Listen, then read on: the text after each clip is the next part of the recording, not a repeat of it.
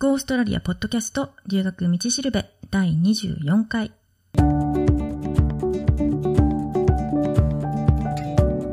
ゴーストラリアポッドキャストの留学道しるべは、オーストラリアも留学も初めてという人のためのポッドキャストで、留学のこと、英語のこと、現地での生活のこと、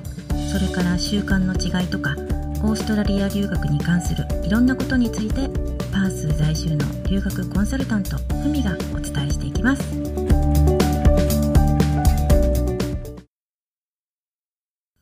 今日のトピックは前回の続きで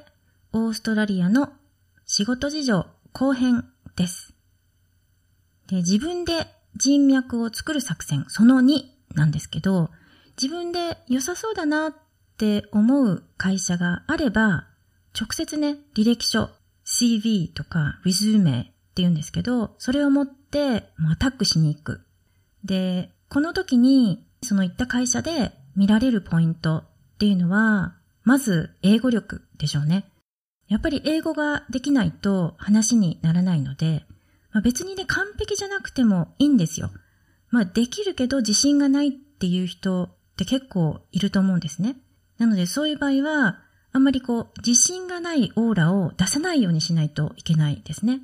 で、どちらかというともう、私は英語でコミュニケーションを取れる自信がありますみたいな、そんな風にね、思ってもらえるような態度で臨んだらいいと思います。で、その相手がね、あ、この人は英語でコミュニケーションできるなって思ったら、次にこの人は協調性ありそうかなとか、性格は明るいかなとか、ちゃんとうちのね、会社のことを分かってきてるのかなとか、多分なんかそういうところを見るんじゃないかなって思います。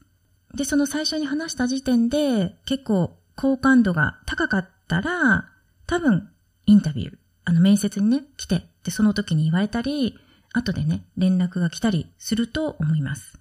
結構ね、あの、協調性って重要視されるとこだと思うんですね。あの、周りとうまくやっていけるか。で、コミュニケーションがちゃんとみんなと取れるかっていうところですよね。あの、個人を尊重するっていう、まあそういう考え方はあるんですけど、個人主義っていうわけじゃないので、やっぱりその周りとちゃんとコミュニケーションを取りながら協力してやっていくみたいな、そういうところがあるんですね。まあ、だからといって日本みたいに会社ぐるみで旅行したりとか飲み会に行ったりとかそういうことはしないんですけどでも協調性っていうのはやっぱり結構重要ポイントですね。あと明るい性格っていうのも特に接客業ではすごい重要視されるって聞きました。なんかこう話してて自然にこう笑顔が出る人とか明るい人だなっってこう思われる人は採用されやすいですね。なんでかっていうと、人ってその時に技術はね、持ってなくても、そういうことはこれからこう、いくらでも伸ばせるんだけど、性格をね、変えるっていうことはすごい難しいので、だから、もう最初からね、そういう性格のいい人を選ぶんだそうです。なんかそういう話をね、聞いたことがあります。で、多分ね、仕事をこう探すって言っても、自分が今勉強してる分野ではね、まだ仕事をしたことがない、あの未経験っていう人がね、結構多いと思うんですね。で、未経験なので、やっぱり最初からお金をもらえるって思わない方がいいですよね。要は学校の授業の延長っていう感覚で、実践の授業をタダで受けさせてもらってるっていう感じですかね。なので、ワーペリで無給でもいいのでチャンスをくださいって感じで言ってれば、その気持ちをね、買ってくれて、もう最初から時給を出してくれるっていうところもあるだろうし、そうじゃなくても、ちゃんとね、しっかり仕事をしてれば、王子はね、頑張ってる人っていうのはすごい応援してあげたいって純粋に思うことが多いので、ちゃんと時給をね、もらえるようになる可能性っていうのはすごい高いと思うんですよね。で、経験がね、もう全然ないのに、お金もらうのが当たり前って思ってる。そういう人は、多分、いつまで経っても仕事はね、見つからない可能性が高いと思います。あの、うちのね、クライアントさんでも、履歴書をね、配って、で、仕事をゲットした人いるんですけど、その人はね、専門学校で会計のね、勉強をしてたんですよ。で、まあ、その時はあの、たまたまなんか用事があって電話で話をしてたんですけど、なんか今仕事を探してるっていうそういう話になって、で、まあとにかくね、手っ取り早く仕事が見つけられれば何でもいいって言ってたんですよ。なので、せっかくね、会計の勉強を始めたんだから、そっち関係で探さないのって聞いてみたんですよ。で、そしたら、なんかもうね、見つからないんじゃないかなってすごい自信なさそうに言ってたんで、もう見つかるかどうかは探してみないとわからないから、あの、やってみたらっって言って、で、まあ、家のね、近くとかでも、あの、会計事務所とかがね、あれば、もうダメ元で、片っ端から聞いてみたらいいじゃないですかって。で、まあ、聞くだけただなのでね、あの、聞いてみたらいいじゃないですかって言って、まあ、その時はそれで終わったんですけど、それからね、しばらくして、あの、仕事見つかりましたって、こう、連絡があって、で、なんか、やっぱ最初はね、結構消極的だったらしいんですけど、思い直して自分にこう、喝を入れてね、で、家に、まあ、近い距離にある会計事務所、10件くらい回ったって言ってたかな。あの、ワーペリでもね、構わないので、よろしくお願いします、みたいな、そんな感じで回ったらしいんですね。で、その中で、まあ、いくつか連絡来たみたいなんですけど、話を聞いてみたら、あの、なんかちゃんとね、時給も払いますって言ってくれるところがあったらしくて、なので、もうすぐね、そこに決めて、で、今働いてますってなんかすごいもう嬉しそうに、あの、話してましたね。まあ、でも、いざ会社にね、入ってみると、わからないことばっかりで、まあ、すごい大変とは言ってましたけど、まあ、多分ね、会社は最初からそんなに期待してないっていうか、専門的なことはまだできないっていうことは承知で雇ってくれてると思うので、最初はね、雑用とかも含めて簡単なこととかしかさせてもらえないかもしれないし、あとは働かせてもらえる時間とかもね、結構少ないかもしれないんですけど、それでもね、自分が勉強してる分野、その業界の会社で仕事を始められたっていうことが、すごい進歩なので、その最初の第一歩っていうのを踏み出せば、それが次のね、ステップにつながっていくんですよ。で、見込みがあるなって思われれば、だんだんね、仕事の時間数も増えていくだろうし、で、その仕事をしだしたら、それがきっかけで、他にもね、仕事が見つかるっていうこともあるだろうし、で、それで掛け持ちしたりとか、あるいはね、もっといい環境とか、いい条件のところが見つかったりすることもあると思うんですね。で、英語だと to get my foot in the door って言うんですけど、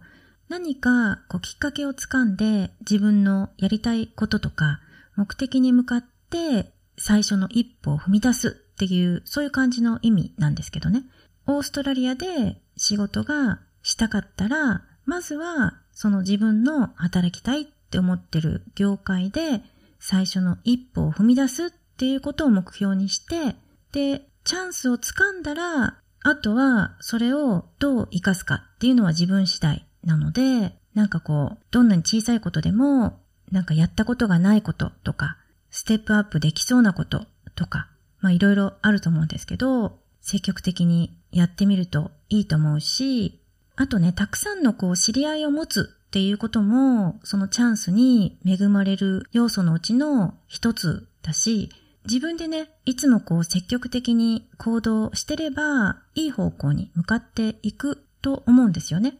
で、それから、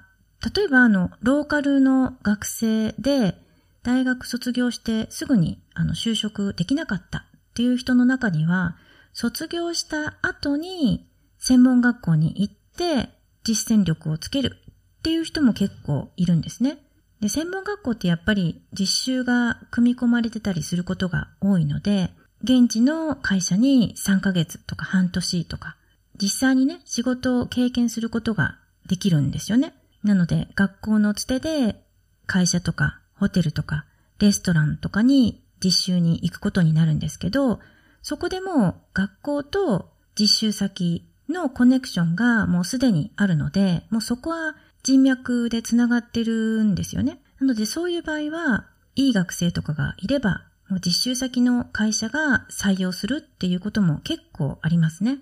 やっぱりあの、オーストラリアは新卒っていうよりも経験がある人を雇いたがるので、まあ、そういう点では専門学校で、まあ、実践力っていうか、即戦力っていうか、を身につけておくと採用にもつながりやすいですよね。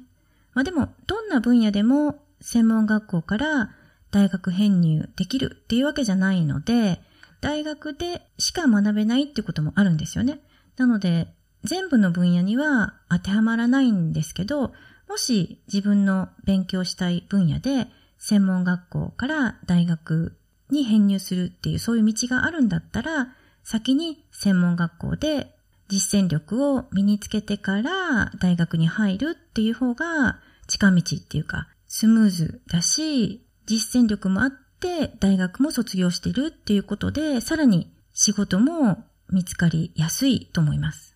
で、専門学校の実習っていうのは、例えばホスピタリティの cookery course、調理コースを勉強してる人だったら、まあホテルとかね、レストランのキッチンで実際に仕事経験をさせてもらったりとか、あるいは childcare とかを勉強している場合は、地元の保育園で、まあ、週に1回とか2回とか、 work experience として行ったり、で、他には建築関係のコースを受けてるっていう人は、建築会社のね、現場で実習とかいう感じで行ったり、まあ、普通は work experience なので、無給っていうのが基本なんですけど、まあ、実習先によっては給料がもらえるっていう場合もありますね。でも、実習先は自分では選べないので、まあ、必ずお給料がもらえるっていう保証はないんですけど、まあ、どっちの場合でも経験は確実に積めるので、そこで働きぶりがね、認められれば卒業後に採用されるっていうケースも実際にあるんですよね。なので本当そういう風になればすごくいいですよね。で、あともしどこかで仕事をしたら、辞めるときには必ずリファレンスを書いてもらった方がいいですね。このリファレンスっていうのはワークリファレンスとも言いますけど、要は会社の上司が部下のことについて書くレターで、で、まあどんな部下だったのか、どんな仕事してたのか、仕事ぶりはね、どうだったのかとか、どういうところが評価されてたのかとか、そういう内容がね、書かれてるんですよね。まあ日本にはそういう習慣ってないので、ついついこうもらうのをね、忘れてたりすることが多いと思うんですけど、ちゃんとね、仕事をしてたのであれば、いいリファレンスがもらえると思うので、誰かが自分を評価してくれるっていうのは強みだし、前の会社からの推薦状っていうか、お墨付きってことにもなるので、次のね、仕事を探すときにもすごい役立つと思うんですよね。なので、もし仕事をね、辞めるっていうことになった場合には、リファレンスをその上司にね、お願いして書いてもらっておくといいと思います。まあそういう感じで、専門学校とか大学に入ったら、勉強をね、頑張ることももちろん大事なんですけど、もし自分の勉強してる専門分野で仕事をしたいって思ってるんだったら、特にあの、オーストラリアでね、卒業後も仕事ができればいいなって思ってるんだったら、本当あの勉強だけじゃなくて、何らかの形でね、その業界の人たちと関わりを持つことに努める。本当それをね、多分するかしないかで、学校が終わる頃にはすごい大きい差が出てくると思うんですよね。っていうかそこが多分成功するかしないかの分かれ道になるんじゃないかなって思うので、ぜひ本当に卒業の年まで待つんじゃなくて、専門の勉強を始めたらすぐに専門分野で仕事をゲットするっていうことを目標に行動を開始するといいんじゃないかなと今日も留学道しるべのポッドキャストを聞いてくださってどうもありがとうございますもしねオーストラリアの留学に関することで何か質問があったりポッドキャストの感想とかお便りがあれば Go オーストラリアポッドキャストのホームページから送ってくださいホームページのアドレスは goaustralia.biz ですではまた。